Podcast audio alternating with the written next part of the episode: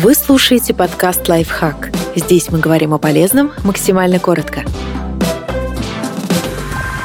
Шесть ранних симптомов шизофрении, которые нельзя пропустить. Будьте особенно внимательны к себе, если вам от 20 до 30 лет. Люди этого возраста в группе повышенного риска.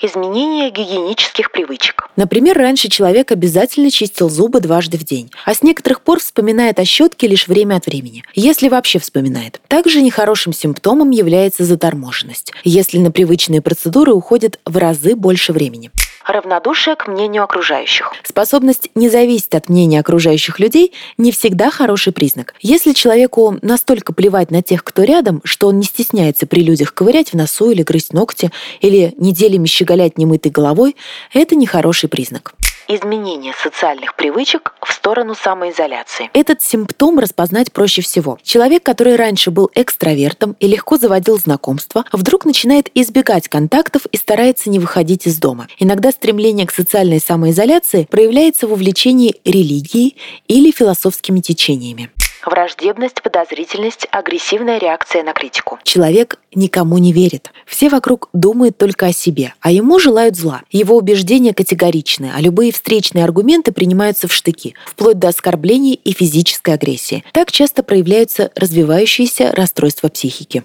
расстройство сна. В любой форме. Например, человек может страдать от бессонницы или, напротив, начинать спать сутки напролет.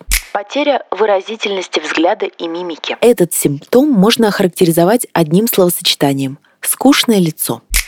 Подписывайтесь на подкаст «Лайфхак» на всех удобных платформах. Ставьте ему лайки и звездочки. Оставляйте комментарии. Услышимся!